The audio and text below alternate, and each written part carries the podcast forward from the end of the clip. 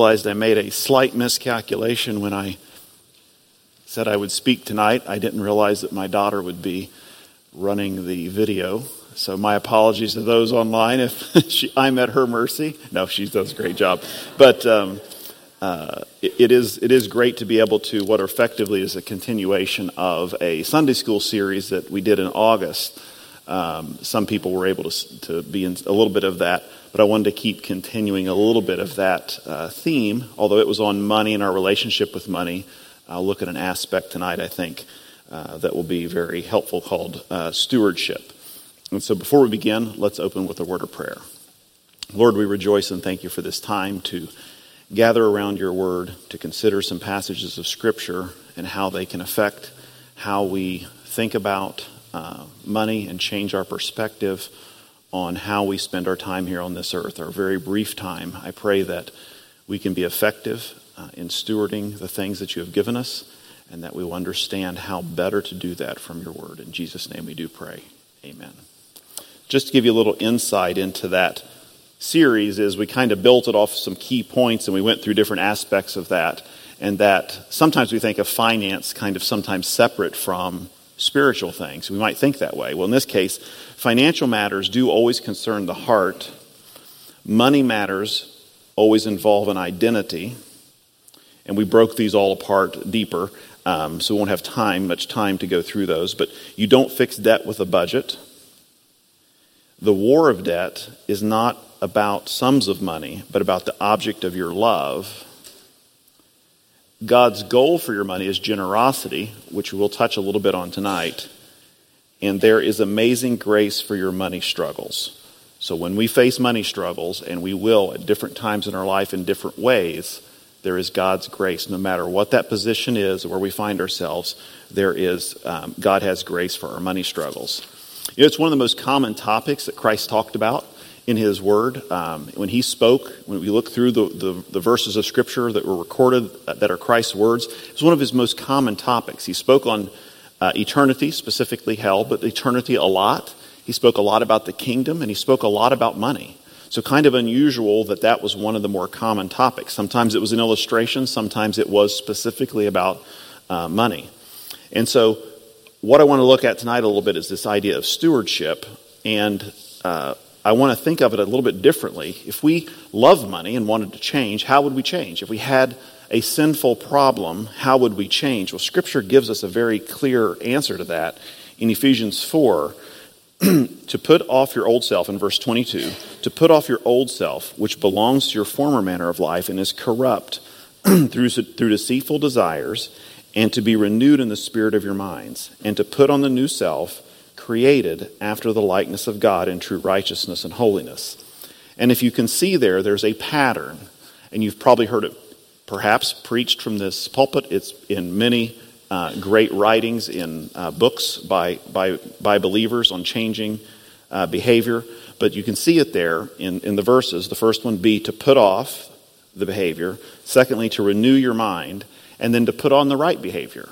All three are very important to make any kind of a change. If we skip any of the steps, it won't. It, it's likely to fail. For example, if someone says, Well, I'm just going to have a budget, and that budget will keep me from spending $1,000 a month on eating out, uh, that'll stop that behavior, but likely there's bigger problems that someone may have if they're putting that into their budget and they need to renew their minds and put on a better behavior. It's not enough just to stop one behavior, we have to start another behavior.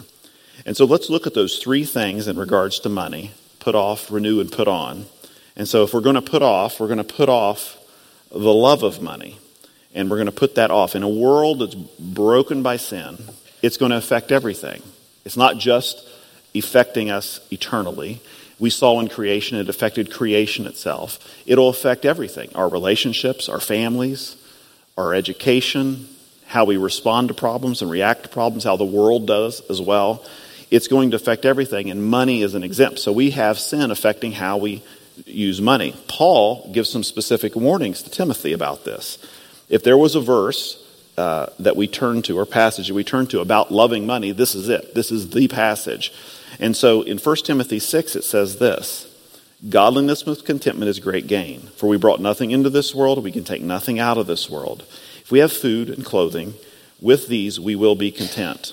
But those who desire to be rich fall into temptation, into a snare, into many senseless and harmful desires that plunge people into ruin and destruction. For the love of money is a root of all kinds of evils. It is through this craving that some have wandered away from the faith and pierced themselves with many pangs.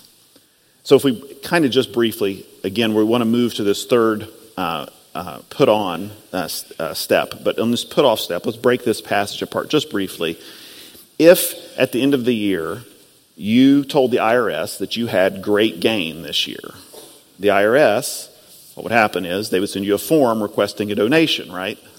Um, they need some of that. Uh, we may say, if I said, Would you like to have great gain? without defining it, you say, Well, that'd be awesome. But the path to get to the great gain biblically in this passage here isn't the same as what the IRS gets excited about because we think of that great gain as money. But here, great gain is found with godliness and contentment together bring about the great gain. So we have to understand that biblical way of living and riches and great gain are very different than the world's. If the world talks about great gain or riches, it always is about wealth, money, possessions. But that's not how Scripture talks about it. So that's a little bit of renewing our mind and thinking on Scripture. But in putting off um, uh, loving money, we see this in this particular passage. It talks again here about this very common idea. We know not, we can brought nothing into the world, we can take nothing out. That changes our way of thinking about possessions. If we look at eternity, I mean, if we even look at just a short period of time, the time we have been alive is very short. How long has the United States been a country? a relatively short period of time for recorded history. Our part of that time is even less. If we go to how long has it been since Christ was here on this earth? Well, that's this period of time, and our period of time is this. Now take eternity. What we're living is a very small sliver of our eternity, and yet sometimes we live as if everything we collect here is all that matters. There's a great warning here on the desiring to be rich. And I think sometimes we see this in some things, sometimes how we respond to events in our life. And the example I want to use here is when we look at work, when we look at jobs, people may switch jobs. Uh, the younger generation right now is going to switch, they switch jobs a lot. It's just, it's, you may say, well, I've worked the same job with the same company for 35 years. That's been common for a while, but there's a lot of people that switch jobs. Typically, switch jobs, you switch jobs usually to be paid more. That's a little uncommon that someone would switch a job and be paid less. But what's the first thought? Or a raise. Maybe a big raise comes, and your first thought might be here's this raise, here's this higher wage you're going to get for this job. Now I can do this. I can buy this. I can go here. I can do this. We think of those things that are temporal things, that are acting as if we're living for here. It's not that we may not do some of those things, but are, is our first thought that? That, oh, we have this extra money, what are we going to do with it? And it involves our lives, not necessarily generosity or stewarding um, those things. If we love money too, it warns us here, there's a lot of bad results that can happen. Um, you know, no one here is going to say, yes, I'm absolutely in love with money. If I handed out a piece of paper with one question on the quiz and said, do you love money? That's the question, yes or no. Everyone knows we're supposed to circle, circle, no, we don't love money. But sometimes we, we, we think differently or we act differently. Um, so, for example, a good way to illustrate that, that I've, I've, I've observed a lot in, in, in life, is when we talk to people, lost people, saved people, any people, we've known for a while, and we say to them, How are the kids? What are they doing? Often they'll say, if they, if they can, if it's, if it's something that, that fits, what they're doing in their job. Oh, they're a doctor and they're up at such and such a place. Oh, they are a lawyer in this big law firm. Oh, they're studying to be a, and they'll, they'll reference the profession and the success of that profession, meaning the money. And sometimes when we, we, we see that in the world, and we may even do that a little bit ourselves, it's showing that we're placing an emphasis that money is what life is about. And that's not what life is about. Life isn't about what we do, our work, our job, our vocation necessarily, but it's about what we do to glorify God, how we live for the Lord. So that's the putting off. If we love money, we need to put that off. How do we renew our mind? A passage I think I was just reading just a couple um, weeks ago. I was reading through Hebrews and saw this particular passage here in Hebrews chapter 3 and thought it was interesting because of the how it related back to the uh, Old Testament and some of the, the things that we know about the Old Testament. So in Hebrews 3, it says, 12, verse 12, it says, Take care, brothers, lest there be in any of you an evil, unbelieving heart, leading you to fall away from the living God. Okay, that's something we don't want, right? We don't want to have an evil, unbelieving heart leading us to fall away from the living God. It says, But exhort one another every day, as long as it's called today, that none of you may be hardened by the deceitfulness of sin. For we have come to share in Christ if indeed we hold our, our original confidence firm to the end. As it is said, Today, if you hear his voice, do not harden your hearts. For those who heard and yet rebelled, wasn't not all those who left Egypt led by Moses? And with whom was he provoked for forty years? Was it not with those who sinned, whose bodies fell in the wilderness, and to whom did he swear that they would not enter into his rest, but to those who were disobedient? So we see that they were unable to enter because of unbelief. So when we see this here, we back up, we see that we don't want to have an evil, unbelieving heart. Don't be like the Israelites. The Israelites give us some insight if we think back to what happened to them. So when they left the promised land, went through, they saw the miracles in Egypt, then they went through the Red Sea, and now they're in the wilderness. What caused them to, they said many times different things. What caused them? We could tell what's going on in their heart by what they said. They longed for the good old days, was one of the things that they did. They wanted to go back to Egypt, which blows my mind, right? When you think what Egypt was like, it was slavery for them. Horrible, awful slavery. And yet, in their mind, had gotten so messed up in their desires, they wanted to go back to that. So they wanted to do that. They longed for the comfort of food and water. Many times, of course, we know they wanted water, and Moses had to strike the rock the first time in obedience, the second time in disobedience, um, to bring them water. They were provided food every day. Granted, it was the same food all the time, and they got tired of it, and they complained. They wanted tangible gods, despite the fact they had seen that incredible set of miracles in Egypt, and then themselves walk through the Red Sea that, I mean, we could just go on and on about the incredible experience that must have been to suddenly begin to complain and doubt God so much so that very shortly they're begging for a tangible God to worship, just like the Egyptians have. And so they made the God of gold while Moses was up on the, uh, the mount. I mean, we see that. That is incredible, their heart's desire there, because they wanted things. Something we may not think about much is the wealth that they had. So, by many measures, they were very wealthy. So, they had flocks. A lot of times in that, that time, the amount of animals you had was your wealth. But if you remember back, before they left Egypt, in the providence of God, God changed the hearts of the Egyptians so that when they were leaving, the Egyptians gave them immense amount of wealth. Like they gave up their, their, their goods, their, the money that they had saved, they gave it to the Israelites before they left. There's no reason behind that. God worked, it says God specifically put that in the Egyptians' hearts. They ended up with a lot of money in the wilderness. I don't know if they wanted to have a better life with that wealth because they were intense. They were dwelling, walking through the wilderness. Everything was provided for, but they may have wanted more. I don't know that for sure. But regardless, they did have a fair amount of wealth with them in the wilderness because of what they took out of Egypt, plus the flocks that we know that they had. And it talks many times about the size of those flocks. And so when they were faced with that, when they were struggling with that desire in their heart, they were not trusting God. And so when we look into Scripture, we need to think about it's interesting the verse that we have up on the screen before the service about being anxious for nothing. We have to take time to really believe that verse. And when we face difficult times and difficult circumstances, this time in this case regarding money, could be health, it could be all kinds of things. We have to learn to trust, and we have to learn what God is wanting to teach us and shape us to be more like Christ through that circumstance. And so we have to look to Scripture.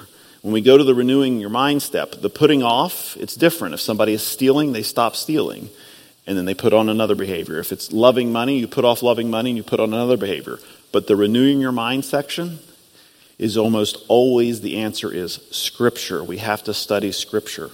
And so when it comes to money, I go through and I mark, I use a digital Bible and I mark that and I put make it green, I highlight it in green because it's relating to something to do with money and finances to make sure I'm thinking biblically and I look at those occasionally to think how does God want me to think about my possessions and the things that I have. So what is that we're supposed to be doing? What should we put on? And that putting on has to do with generosity, which we would expect, and stewardship, which we probably also would come to, to that conclusion. So we see in Scripture, in Ephesians, one of those things for the thief. The thief should no longer steal, they should stop stealing. And they should labor, do honest work, and then they should be able to give to people in need. That's the goal for someone who is struggling with, with stealing. Okay? That's the, the, uh, the putting off, the putting on. But when it comes to us, say you're not a thief, and you, you need to be generous, I think we should think of it two ways. Two ways. The first is the one that we're more f- familiar in thinking of. If I said, we're going to talk about giving tonight, you would, giving, you would think of your regular giving of your offerings at church. It's probably what you would think. And so that's certainly given in Scripture in 1 Corinthians. It says on the first day of every week, put aside something aside, stored up, as he may prosper, so that there will be no collecting when I come. Understand what it's talking about here. It's Paul writing to the Corinthian church. He's coming into town, basically, and he's saying, please have the collection done by the time I get there, so that in a sense that it's orderly and he can collect that and then take it to the Christians who are in need, uh, who are suffering. And so he wanted an orderly uh, system there, is what he's saying. And we can take from that the principle we too should probably plan carefully our giving. And that giving primarily, when we talk about that, is to the local church. But there's a second part, I call that the unplanned giving. We see this in Scripture a few times, and this comes from 1 John, where if anyone has the world's goods and sees his brother in need, yet closes his heart against him, how does God's love abide in him? There's a time where there's unplanned. You see a need that comes up in somebody's life, they're suffering, and you find a way to be generous if you, if you at all possible can do that. That's, that's a sign of someone who is a believer. And so in generosity, we're not just giving to the local uh, church or to, uh, uh in addition to maybe another ministry, but we're giving specifically to those in need that we find out about. It's not always, oh, we'll mention that to the church and see what the church can do. If we have the means, if we have the ability, this verse says, we need to be taking care of that. But really, the final aspect here that I want to really I want you to really take away is this concept of stewardship. And so when we think of stewardship, it's something that we have that we're responsible to take good care of and we're supposed to use. And so stewardship is um, many different things whenever we're thinking of that topic, what should we do? How should we steward something? Think about the first time in Scripture. It's a good way when you're studying anything. The first time in Scripture it was ever mentioned. So if we want to study marriage, we look at the first time. If we want to study um, uh, any religious topic, any theological topic, we look when was it first mentioned in Scripture? Stewardship was mentioned not just in Genesis, where most first things appear, but it actually was, occurs before the fall. Man was told to keep the garden. So there was something about the garden that needed to be tended to and taken care of. We don't know exactly what that was. It could have been the feeding of animals. It could have, we don't know exactly what that was. The planting of new plants, but something about it was a stewarding of that. We could draw from that. I'm not covering that. There's three things I want to look at with stewarding, but we could talk about how should we steward the earth. We're given the earth to use, but we're also to steward it. And so, how are we careful? And how do we balance stewardship but not look like uh, the religion of environmentalism? So, we, that's a difficult thing to, to discuss. It's a great discussion to have, but I don't want to spend much time on that. But no, the first mention of stewardship actually was for creation and prior to the fall. It doesn't change after the fall. We're still to steward um, creation. But the one that we think of, if I said, take care of what God has given you, a lot of times we think of the money or the physical blessings we've gotten. And that's the first one. We, we need to take care of what God has given us. and money is the most obvious one. Matter of fact, Christ even uses the parable. He talks about the parable of the talents. And the talents is not talent, talent, like we think of talent in today's words, but it was a monetary unit. Debatable how large it was. It was large. Some say $200,000, some say far greater than that. So it's a very significant sum he's using in this illustration. And these, and these individuals are given these talents and they're told to do something with them. And of course, the one uh, that hides the talent uh, is, is punished in the parable. It's a story that he is relating. No different for us today, although that is a spiritual illustration about the stewardship of the gospel. We're to be stewarding the gospel as well today, but we're supposed to be stewarding money as well. Um, let's assume you have a budget. We'll talk about budgets tonight. Um, some people get really excited about budgets, some people not so much. Some people look forward to balancing their checkbook every month. Some people are aware that checkbooks exist, right? I mean, it's, eh, we don't, a lot of times in the day, we don't do a lot of budget balancing, right? So if we don't like budgeting, I don't want to, I don't want to get too far off on a budget, but you might have different categories of budget. Personally, I like a budget item, line item, a small one, that's just for unplanned wants. And you know, however, it's just something you, you want to do. And like, wow, I got a little bit of budget money. Some people call it a fun money budget. Um, some people for different things. Some like, oh no, look, this is on sale, and I have the money saved up for my in my this. I'll use it for that. Okay, that's great. But a lot of times when people set up budgets, is they'll say, okay, where's my giving? They'll put their giving at the top. They'll put whatever amount that is or percentage of their giving is, and then basically it's like the rest is mine to figure out to do with what I want. I'm going to do what I want with the rest of the budget and fill in the rest of them. Now, you have obligations, you probably have a house payment, utilities, and so forth. But as fast as we can get through those and have as big as bunch of money at the end for fun, the big fun money budget, we often do it that way. But that the stewarding of our money was the whole budget. And we're supposed to be careful with the entire budget. Um, there's a warning in Matthew, in Matthew chapter 6, to not lay up treasures on earth where moth and rust destroy and where thieves break in and steal, but lay up for yourselves treasures in heaven where neither moth nor rust destroys, where thieves do not break in and steal. For where your treasure is, there will your heart be also. And we do love collecting earthly treasures. And I've heard some people say, Show me your budget and I'll show you what you treasure. I've heard people say that. Some popular speakers have said that. And there's really a, a, truth to that um, in, in, in, a way. We will spend money on what we love. You've probably heard people say, oh, somebody's spending so much money on, and you fill in the blank. How could they spend money? I can never envision, but then, of course, we spend money. Horses, for example. Somebody say, how does somebody spend so much money on horses? Well, they, they value that. You may not enjoy that but you may enjoy something else and your, your budget stays focused on that. So we have to be careful how we steward that money. And it's not ours. It is God's, and it's, it's God's, it's ours to use for the glory of God. Uh, but sometimes we don't think of it that way, and we've got to be very careful. But setting money aside, which is the obvious one, I think, but stewarding time is another one I think we too often miss. We have moments when we start to think about the passing of time and how we take and spend our time. We have these moments. It could be we run into somebody and you're like, well, how's, how's your little one? Because the last time you saw them, the little one was two, and now the little one is in college. Okay. I found that happen. I had a bunch of several students uh, here that I taught years ago when I was teaching and I taught my very first few years of class. So they're actually not that far off my age. They're very, they're not exactly my age, but they're only four, five, six, seven years behind me. And they remember Anna Grace being born, but they really hadn't seen her for sure and hadn't seen me. And I said, "You remember Anna Grace?" Yes. Well, she's almost a senior in college. And you could see their face drop because they were realizing time had passed.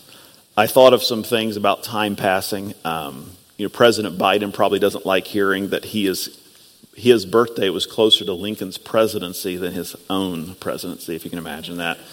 Um, you know, we all remember 9 11 like it was yesterday.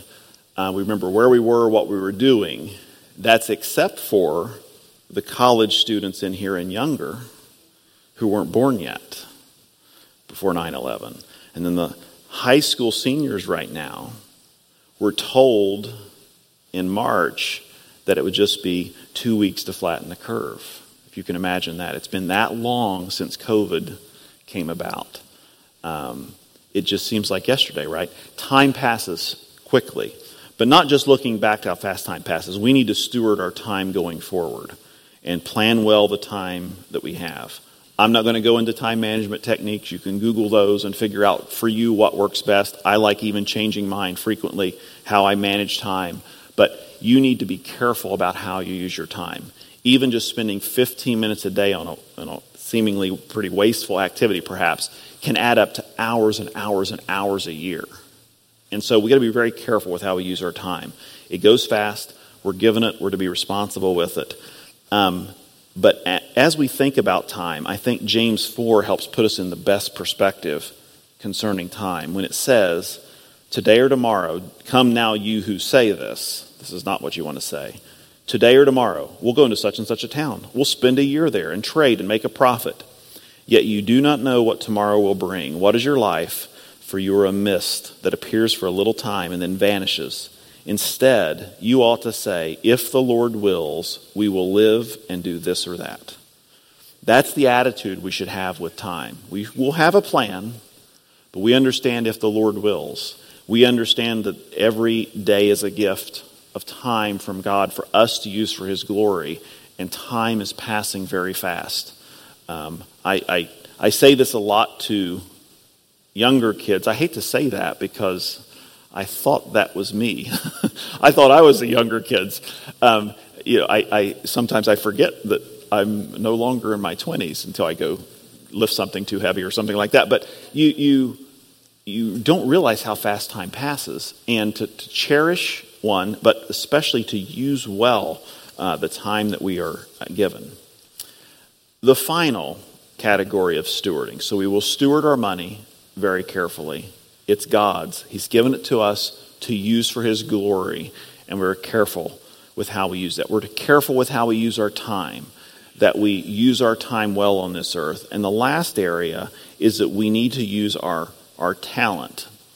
And not talent in the sense that singing, for example, we could say is a talent. Yes, you absolutely. I've loved many of the, uh, I've loved all the songs, I shouldn't say. I've loved some of the songs very much. Some of the songs we sang today were some of my favorites. And I love people who have the skill to play, particularly stringed instruments. Um, I enjoy hearing my daughter practice her trumpet. I love stringed instruments. Cello is probably my favorite. I love hearing those instruments played. Um, I love hearing that. That's using, using a talent very well. But specifically, I'm thinking of spiritual gifts. And there are some specific ones mentioned in Scripture. We won't spend time breaking those apart. Three passages list a variety of spiritual gifts, things like discernment, exhortation, leadership. And you have these given to you by God. And He expects those to be used. And in His providence, He places us as a body of believers with a variety of those spiritual gifts, might call them talents, spiritual gifts that He's given to us to use for His glory together in concert. You know, we have teams, you know, that a variety of teams. Football is a good illustration because there's such a different makeup of the person, physically, skill wise, everything between each of the positions. And so you have this team that comes together, and as long as everybody on the team's very good, you have teams all the time that have one unbelievably phenomenal player, but they just have nobody around them, and they really struggle to win. Other teams have a lot of very good players, and they work together well, and they play as a team. Okay, God has designed us as a body of believers with spiritual gifts to work together to accomplish His goal, what He desires to see accomplished, both here and around the world. So we have to think about how are we going to steward our spiritual gifts you could spend time reading some of those passages on spiritual gifts, thinking about what is it that I have? Do I have the ability to exhort people? And a lot of times when you have one of these gifts, you don't necessarily think everybody does. Like, well, everybody can do this, can't they? And they can't. Some people are very good at showing mercy. When people are suffering, when people are struggling, they can jump right in and give great comfort to them. Could be from their, their past experiences, but some people just have that spiritual gift. And they need to exercise that and use that. So, where is it that you have, where is it your spiritual gift needs to be exercised most carefully? And so, as you think about that, stewarding these three areas of life, and there are many. We could talk about many more, stewarding creation and, and other things. But these three areas money, stewarding time, and stewarding our talents and the gifts that God has given us. What are we doing? Where do we need to improve to put on? So we don't love money, but where are we going to put on right behavior to change um, what we're accomplishing here in this body of believers? Let's close with a word of prayer. Lord, we do rejoice and thank you for the passages of Scripture that we've been able to uh, consider tonight. Especially help us to be good stewards uh, of your gifts that you have given us. We rejoice in the unbelievable, untold blessings that we have here um, in this uh, world, in this country, and the blessings that we experience and the freedoms that we have. But may we steward those well and not waste these gifts that you have given us. Give us wisdom to see each and every one of us to see where we need to change, those areas that we need to improve, and that we would do that uh, for your glory. In Jesus' name we do pray.